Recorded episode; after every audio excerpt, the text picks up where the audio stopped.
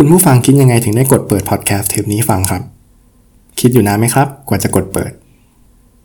คนเราทุกคนต่างเชื่อว่าตัวเองเป็นคนที่มีเหตุผลอยู่เสมอ แต่มันจะเป็นเช่นนั้นจริง ๆ หรือเปล่า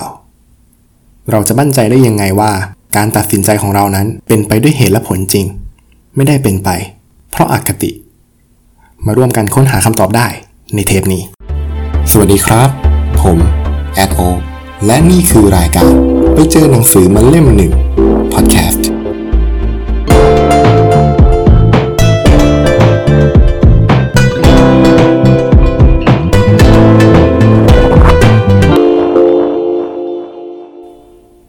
ก็สวัสดีคุณผู้ฟังทุกท่านนะครับ เรากลับมาพบกันเนาะในเทปที่ 3 ของรายการ แต่ว่าในครั้งนี้เนี่ยจะขอพักจากเนื้อหาประเภทที่เป็น how to เนาะเราจะเปลี่ยนมาพูดคุยในเรื่องที่ชวนคิดกันบ้างนะครับ เมื่อวันเสาร์ที่ผ่านมาเนี่ยผมมีโอกาสได้ไปเจอหนังสือมาเล่มหนึ่งครับ เป็นหนังสือที่ว่าด้วยเรื่องราวทางจิตวิทยาและพฤติกรรมศาสตร์ ชื่อหนังสือคือ ทุกพฤติกรรมมีความเสี่ยงโปรดอย่าลำเอียงก่อนตัดสินใจ A Guide to Behaving Better หนังสือเล่มนี้เขียนโดยอาจารย์นัทวุฒิเผ่าทวีครับ เป็นศาสตราจารย์ด้านพฤติกรรมศาสตร์ใน Warwick Business School แล้วก็เป็นผู้เชี่ยวชาญสาขาเศรษฐศาสตร์ความสุข ซึ่งมีผลงานวิจัยแล้วก็มีหนังสือที่น่าสนใจเยอะแยะมากเลย ไว้มีโอกาสคงไม่พลาดที่จะหามาอ่าน และเอามาเล่าให้ได้ฟังกัน ทีนี้กลับมาที่หนังสือเล่มนี้นะครับ ทุกพฤติกรรมมีความเสี่ยงโปรดอย่าลำเอียงก่อนตัดสินใจ หนังสือเล่มนี้เนี่ยเป็นหนังสือเล่มเล็กๆที่รวบรวมบทความสั้นของอาจารย์ที่เคยตีพิมพ์ใน ThaiPublica The Momentum แล้วก็ The Standard ไว้ด้วยกันนะครับโดยในแต่ละบทเนี่ยก็จะกล่าวถึงพฤติกรรมของคนภายใต้ทฤษฎีต่างๆ แต่ว่าเขียนออกมาในแบบที่ย่อยง่าย อ่านสนุก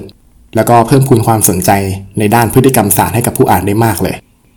โดยในครั้งนี้ผมจะขอยกตัวอย่างเรื่องราวที่น่าสนใจจากในหนังสือนะครับ มาแลกเปลี่ยนพูดคุยให้ได้ฟังกัน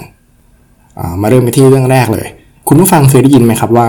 ช่วงเวลาประมาณ 5 นาทีแรกของการสัมภาษณ์งานเนี่ยเป็นช่วงเวลาที่สำคัญที่สุด ชี้เป็นชี้ตาย ตัดสินว่าคุณจะได้รับงานหรือไม่ได้รับงานกันเลย จริงๆ เรื่องนี้มีงานวิจัยแล้วก็บทสัมภาษณ์แบบเจาะลึกกับผู้จัดการในตำแหน่ง HR หรือว่า Human Resource เนี่ยหลายชิ้นเลยนะครับที่เขาพบว่ามันเป็นเรื่องจริง โดยเรามักพบว่า HR เนี่ยมักจะให้คะแนนกับสิ่งแรกที่เขาเห็น นั่นคือบุคลิกภาพและก็การแต่งกาย และบทความหลายชิ้นเลยเนี่ยที่พบว่าการพูดคุยกันหลังจากช่วงเวลาแรกผ่านไปเนี่ยมีผลน้อยมากต่อการตัดสินใจรับเข้าหรือว่าปฏิเสธ จริงๆ ถ้าเกิดเรามาลองนึกดูเนาะการที่เราเลือกตัดสินคนจากภายนอก จากเพียงแค่การแต่งกาย หรือว่าท่าทางการเดินเนี่ย มันฟังดูไม่ค่อยมีเหตุผลเลยว่าไหมครับ แต่ความจริงคนเรามันก็ไม่ค่อยจะมีเหตุผลกันสักเท่าไหร่อยู่แล้วแหละ เรื่องของ first impression หรือว่าความประทับใจแรกเนี่ยเป็นหนึ่งในปัจจัยที่มีอิทธิพลต่อการตัดสินใจของคนเรามากกว่าที่เราคิดเยอะเลยนะครับ เราเรียกความรู้สึกเชื่อปักใจในสิ่งที่เราเพิ่งรู้จักเป็นครั้งแรกว่า anchoring effect anchoring มาจากคำว่า anchor ที่แปลว่าสมอครับ anchoring effect ก็เลยคล้ายกับจะสื่อว่า เป็นการทอดสมอของความรู้สึกแรกนะครับ ที่ยึดโยงผูกรั้งความนึกคิดของเราเอาไว้อีกที จริงๆมันมีการทดลองชิ้นหนึ่งครับที่เขาใช้วิธีการสุ่มอาสาสมัครขึ้นมาเป็น 2 กลุ่ม โดยทั้ง 2 กลุ่มเนี่ยให้ทำการคำนวณผลคูณนะครับของตัวเลขชุดหนึ่งโดยใช้เวลา 5 วินาที ให้ได้ออกมาใกล้เคียงกับความเป็นจริงมากที่สุด คุณผู้ฟังสามารถลองคิดไปพร้อมกันก็ได้นะครับ โจทย์ที่กลุ่มแรกได้รับคือ 1. คูณ 2 คูณ 3 คูณ 4 คูณ 5 คูณ 6 คูณ 7 และคูณ 8 จับเวลา 5 วินาที เริ่มครับ โอเค ได้คำตอบกันเท่าไหร่บ้างเอ่ย ทีนี้มาดูโจทย์ที่กลุ่มที่ 2 ได้รับนะครับ โจทย์ของกลุ่มที่ 2 คือ 8 คูณ 7 คูณ 6 คูณ 5 คูณ 4 คูณ 3 คูณ 2 และคูณ 1 จับเวลา 5 วินาที เริ่มครับ โอเค หมดเวลาแล้วนะครับ ได้คำตอบกันเท่าไหร่บ้างเอ่ย ทีนี้ผลในการทดลองครั้งนี้เนี่ยเขาพบว่า กลุ่มแรกเนี่ยที่ได้โจทย์1คูณ2คูณ3ไปจนถึงคูณ8เนี่ยคำตอบที่ได้เฉลี่ยเนี่ยจะอยู่ที่ประมาณ 512 ต่างกับกลุ่มที่2นะครับที่โจทย์คือ8คูณ7คูณ6คูณ5ไปจนถึงคูณ1เนี่ยคำตอบที่ได้จะอยู่ที่ประมาณ2,250 ซึ่งแน่นอนว่ามันใกล้เคียงกับคำเฉลยจริง ๆ มากกว่านะครับคือ 4,320 คือจะเห็นนะครับว่าภายในระยะเวลา 5 วินาทีเนี่ยกลุ่มตัวอย่างที่อยู่ในกลุ่มที่2เนี่ยจะใช้เวลาไปกับการคูณ เริ่มต้นจากเลข 8 คูณ 7 คูณ 6 คูณ 5 ไปเรื่อยๆ ในขณะที่กลุ่มแรกเนี่ยมักจะเริ่มจากเอา 1 ไปคูณ 2 คูณ 3 คูณ 4 ก่อน anchoring effect ใช้อธิบายแบบนี้ครับว่า คนเรามักจะให้ความสำคัญกับสิ่งที่เราเห็น หรือรับรู้เป็นสิ่งแรกมากกว่าสิ่งที่เราเห็น หรือว่ารับรู้ทีหลัง ปรากฏการณ์อย่างนี้ก็เกิดขึ้นได้ในชีวิตประจำวัน เช่น ความรู้สึกประทับใจในบุคลิกภาพของคนตั้งแต่แรกพบเนี่ยมีผลต่อการรับเข้างานอย่างที่บอก จริงๆ ความรู้สึกแบบรักแรกพบเนี่ยก็เข้าข่าย anchoring effect เหมือนกัน คนที่เราชอบเนี่ยไม่ว่าเขาจะทำอะไรก็จะดูดี ดูน่ารักไปหมดแล้วนะครับ นอกจากนี้ยังสามารถอธิบายความรู้สึกในแง่ลบได้ด้วยนะ เช่น การที่เรารู้สึกไม่ชอบหน้าเพื่อนร่วมงานสักคนเนี่ย มันก็จะมีผลให้เรามองเขาในแง่ร้ายเกินกว่าที่เป็นจริงได้เสมอ เราจะรู้สึกไม่ค่อยอยากร่วมงานกับเขาด้วยสักเท่าไหร่ และเรามักจะพบว่าจะต้องใช้เวลามากกว่าปกติเลย ในการเปลี่ยนแปลงทัศนคติที่มีต่อคนคนนั้น นอกจากนี้คุณผู้ฟังเคยสังเกตไหมครับว่า คนที่เป็นลูกเนี่ยมักจะพบกับปัญหาหนึ่งที่คล้ายๆกัน นั่นก็คือ เวลาพูดอะไรไป พ่อแม่มักจะไม่ค่อยฟัง ไม่ค่อยเชื่อ บางคนนะครับส่งลูกเรียนเป็นหมอเนาะแต่พอลูกกลับมาบอกให้กินยาให้ดูแลสุขภาพเนี่ยก็จะไม่ค่อยฟังเท่าไหร่ ต่างกับเวลาฟังคนข้างบ้านเนี่ยจะเชื่อดีจริง ๆ เลยนะครับจริงๆเรื่องนี้ก็เป็น anchoring effect แบบหนึ่งเหมือนกัน เพราะว่าสำหรับพ่อแม่แล้วเนี่ยมันไม่ง่ายเลยนะครับ ที่จะทิ้งความรู้สึกประทับใจในความเป็นเด็กน้อย ที่เขาเลี้ยงเราขึ้นมา เหมือนกับที่เขาบอกครับว่าในสายตาของพ่อแม่เนี่ยลูกก็ยังคงเป็นเด็กน้อยคนเดิมอยู่เสมอนั่นแหละ มาต่อกันอีกสักทฤษฎีหนึ่งนะครับ สมมุติว่ามีร้านเสื้อผ้าอยู่ 2 ร้าน ร้านแรกเนี่ยมีเสื้อผ้าอยู่ไม่กี่แบบ สีซ้ำๆแบบซ้ำๆนะครับ กับอีกร้านหนึ่งที่มีเสื้อผ้าแขวนไว้เยอะแยะไปหมดเลย สารพัดสีสารพัดแบบ ถ้าเกิดว่าคุณเลือกเข้าได้แค่ร้านเดียว คุณผู้ฟังจะเลือกเดินเข้าร้านไหนครับ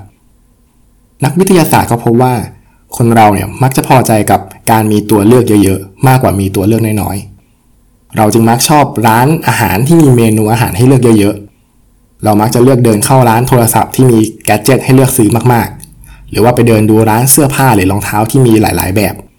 แต่ที่น่าตลกก็คือ เขาพบว่ายิ่งเรามีตัวเลือกมากเท่าไหร่ เราจะยิ่งรู้สึกพอใจในสิ่งที่เราเลือกไปแล้วเนี่ยน้อยกว่าตอนที่มีตัวเลือกน้อยๆครับ เอาง่ายๆว่า เราจะพอใจกับเสื้อผ้าที่เราซื้อมาจากร้านที่มีของให้เลือกน้อยๆ มากกว่าช็อปใหญ่ๆที่มีไอเทมเป็นพันๆ มีการทดลองอยู่ชิ้นหนึ่งครับ ผู้วิจัยเนี่ยเขาได้ทำการตั้งโต๊ะชิมอาหารฟรี ในห้างสรรพสินค้าขึ้นมาแห่งหนึ่ง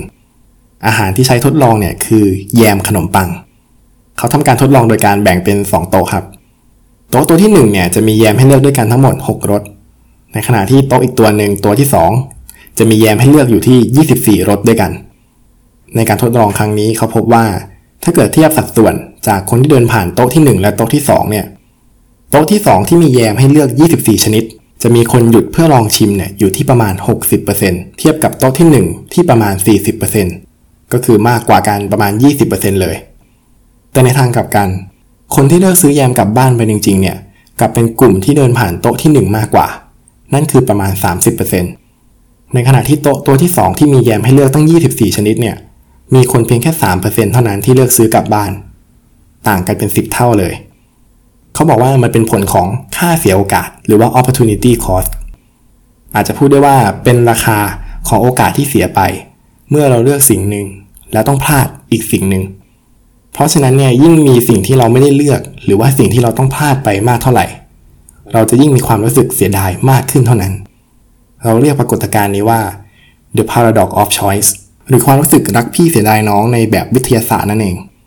จริงๆ เรื่องนี้เนี่ยสามารถเอาไปใช้ในทางการตลาดได้นะครับ นั่นคือเราควรจะต้องมีสินค้าเนี่ยให้ลูกค้าเลือกซื้อได้เยอะในระดับที่เพียงพอที่จะดึงดูดความสนใจ แต่ก็ต้องมีไม่มากเกินไป จนทำให้ลูกค้ารู้สึกเสียดายโอกาส เอาง่ายว่าถ้าเกิดว่าคุณจะเปิดร้านขายแยมเนี่ย การมีแยมให้เลือกสัก 6รสเนี่ยก็น่าจะขายได้ดีกว่าการที่มีอยู่ 24รสนั่นเอง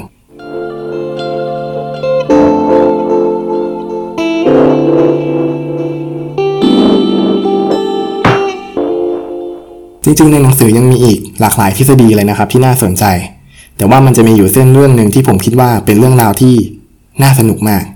นั่นคือเรื่องราวของวิทยาศาสตร์ที่ว่าด้วยอคติจากการมีผลประโยชน์ทับซ้อน หรือความขี้โกงนั่นเอง ก่อนอื่นเวลาเราพูดถึงการโกงเนี่ย คนส่วนใหญ่มักจะนึกถึงปัญหาใหญ่ๆอย่าง ปัญหาการคอร์รัปชันเนาะ การโกงภาษี โกงชาติบ้านเมืองนะครับ แต่ว่าการโกงใหญ่ๆพวกนี้เนี่ย จริงๆ มักจะมาแบบนานๆทีเกิดขึ้นสักครั้งหนึ่ง ซึ่งจะต่างกับการโกงในระดับเล็ก ๆ นะครับ โกงแบบปัจเจก โกงในชีวิตประจำวัน การโกงพวกนี้เนี่ยเกิดขึ้นได้บ่อยกว่า ในทางเศรษฐศาสตร์เนี่ยเขาพบว่าถ้าเรารวมเอาการโกงบ่อยๆของคนทั้งประเทศเนี่ย มารวมกันแล้วเนี่ย จะมีราคาค่างวดเนี่ยที่ไม่ต่างไปจากการคอร์รัปชันของนักการเมืองเลยทีเดียว ยกตัวอย่างก็การที่เรายอมจ่ายเงิน 200 บาทให้ด่านตรวจ เพื่อให้พ้นเรื่องหมวกกันน็อกหรือว่าการที่เราขโมยปากกาจากที่ทำงานนะครับ เอากลับไปให้ลูกที่บ้าน คือการโกงแบบนี้เนี่ยมันเกิดขึ้นได้บ่อยกว่า แล้วถ้าถามว่าอะไรเป็นเหตุผลให้เราตัดสินใจที่จะโกง ไม่ว่าจะเป็นการโกงในสเกลเล็กหรือสเกลใหญ่เขาบอกว่าสาเหตุอันดับต้นๆเนี่ยมันมาจากสิ่งที่เรียกว่าผลประโยชน์ทับซ้อน หรือ conflict of interest จริงๆคำนี้มักถูกใช้ในเชิงที่ว่า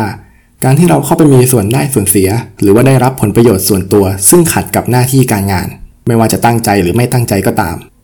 และแน่นอนว่าผลประโยชน์ทับซ้อนเนี่ยมันมีผลต่อการตัดสินใจ แล้วก็มีผลต่อการดำเนินการขององค์กรได้เลย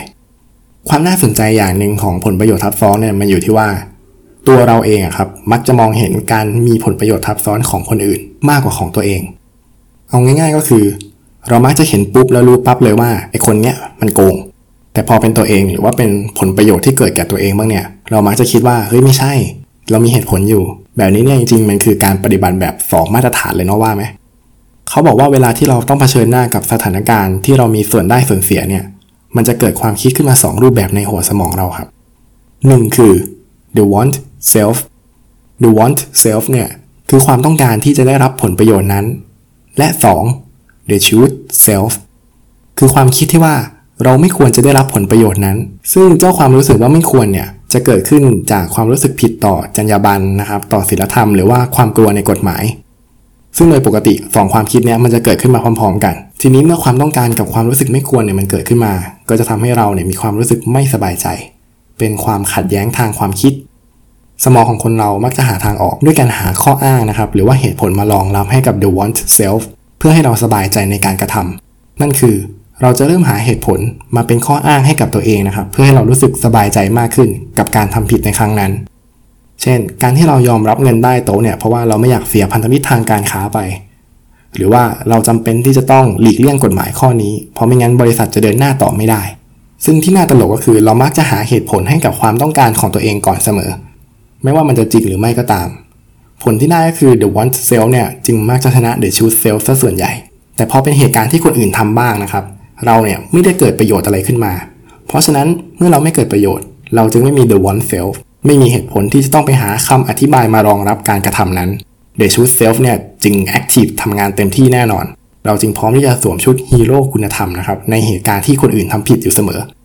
พูดได้ว่าความผิดของคนอื่นเนี่ยเท่าภูเขา แต่ความผิดของเราเนี่ย ท่าเส้นผม นอกจากผลประโยชน์ทับซ้อนแล้วจริงๆก็ยังมีอีกหลาย ๆ สาเหตุนะครับ ที่ทำให้คนเราอยากโกงบ้าง เขาบอกว่าหนึ่งนั้นเนี่ยคือความเหนื่อยล้ามีผลทำให้คนโกงได้มากขึ้น โดยเฉพาะคนที่พยายามห้ามใจตัวเองมานานๆเนี่ยมีโอกาสที่จะตะบะแตกได้มากกว่า ตัวอย่างเช่น คนที่พยายามลดน้ำหนักด้วยการคุมอาหาร วันดีคืนดีที่ตัวเองทำงานมันเหนื่อยมากๆเนี่ยเราก็มักจะเริ่มเกิดเหตุผลง่ายๆขึ้นมาแล้วว่าอะให้รางวัลตัวเองสักหน่อยละกัน และแน่นอนว่าวันนั้นก็คือวันที่ตะบะแตกนะครับบุฟเฟ่ของหวานต้องมาว่างั้นเลย แล้วอะไรอีกที่สนับสนุนให้เราโกงได้ เขาบอกว่าถ้าเกิดว่ามีคนที่ได้รับประโยชน์จากการโกงด้วยเนี่ย เรามีแนวโน้มที่จะโกงมากขึ้นครับ ตัวอย่างเช่นพออโรงเรียนที่ตัดสินใจรับเงินแปะเจี๊ยเพื่อให้เด็กคนหนึ่งได้เรียนหนังสือเนี่ยพออคนนั้นก็มักจะมีความคิดที่ว่า ถ้าเกิดเราไม่รับเงินเนี่ย เด็กคนนี้จะไม่ได้โอกาสในการเรียนหนังสือ ซึ่งจริงๆแล้วมันไม่เมคเซนเลยนะครับว่าไหม แต่มันก็เป็นข้ออ้างที่ทำให้คนทำผิดรู้สึกผิดได้น้อยลง นอกจากนี้การที่เราเห็นคนอื่นโกงมาก่อน มีผลทำให้เรารู้สึกอยากโกงบ้างเหมือนกัน เพราะว่าเราจะได้ข้ออ้างข้อหนึ่งเลยนะครับ นั่นก็คือ ใครๆเขาก็ทำกัน แต่แน่นอนจริงๆแล้วมันผิดถูกไหมล่ะ แต่ใครๆก็ทำกันไง เพราะฉะนั้นเนี่ยมาตรฐานทางสังคมนะครับ การที่เราได้อยู่ในสังคมดีๆเนาะมีเพื่อนรอบตัวดีๆเนี่ยก็จะช่วยให้เราเป็นคนที่ดีขึ้นได้เช่นกัน ถ้างั้นนอกจากในเรื่องของผู้คนแล้วก็สิ่งแวดล้อมแล้วเนี่ย มันจะมีอะไรบ้างที่จะช่วยให้เราไม่โกงนะครับ เขาบอกว่าการให้สัญญาหรือสาบานเนี่ยทำให้คนโกงได้น้อยลงเหมือนกัน เหมือนเวลาเราไปเซ็นธุรกรรมสัญญาอะไรสักอย่างเนี่ยเขามักจะมีช่องให้เราติ๊ก รับรองว่าทุกอย่างเป็นความจริง พวกนี้เนี่ยมีผลนะครับ นอกจากนี้แน่นอนว่าการปลูกฝังเรื่องศีลธรรม จริยธรรมนะครับ หรือว่าจรรยาบรรณที่ดีเนี่ยมีผลอย่างยิ่ง เพราะว่ามันคือตัวเสริมความแข็งแกร่งของ the true self ให้สามารถเอาชนะ the one self ได้นั่นเอง จะเห็นนะครับว่าเรื่องของพฤติกรรมเนี่ยเป็นอะไรที่อารมณ์เป็นใหญ่ทั้งนั้นเลย ไม่ว่าจะเป็นเรื่องของความรู้สึกประทับใจแรก ความรู้สึกแบบรักพี่เสียดายน้องที่มีผลต่อการตัดสินใจซื้อสินค้า หรือเรื่องของการโกงที่เหตุผลมักจะไม่มีอยู่จริง แต่มันมักจะมาเป็นข้ออ้างซะมากกว่า หลังจากนี้เนี่ยก่อนที่จะตัดสินใจทำอะไรเนี่ย เราอาจจะต้องกลับมานั่งถามตัวเองกันดีๆนะครับว่า มันมีเหตุผลจริง ๆ หรือว่ามันเป็นแค่ข้ออ้างกันแน่ เราทำมันเนี่ยเพราะว่าเราจำเป็นและควรที่จะทำ หรือเราทำเพราะว่าเราอยากสำหรับเทปนี้ก็คงต้องทิ้งไว้แต่เพียงเท่านี้นะครับ ใครที่สนใจเนี่ยสามารถหาอ่านเต็มๆได้ในหนังสือทุกพฤติกรรมมีความเสี่ยง โปรดอย่าลำเอียงก่อนตัดสินใจ A Guide to Behaving Better ส่วนในครั้งหน้าผมจะไปเจอหนังสือเล่มไหน อย่าลืมติดตามต่อได้ในเทปต่อไปสำหรับวันนี้โตไปไม่โกงนะครับ สวัสดีครับ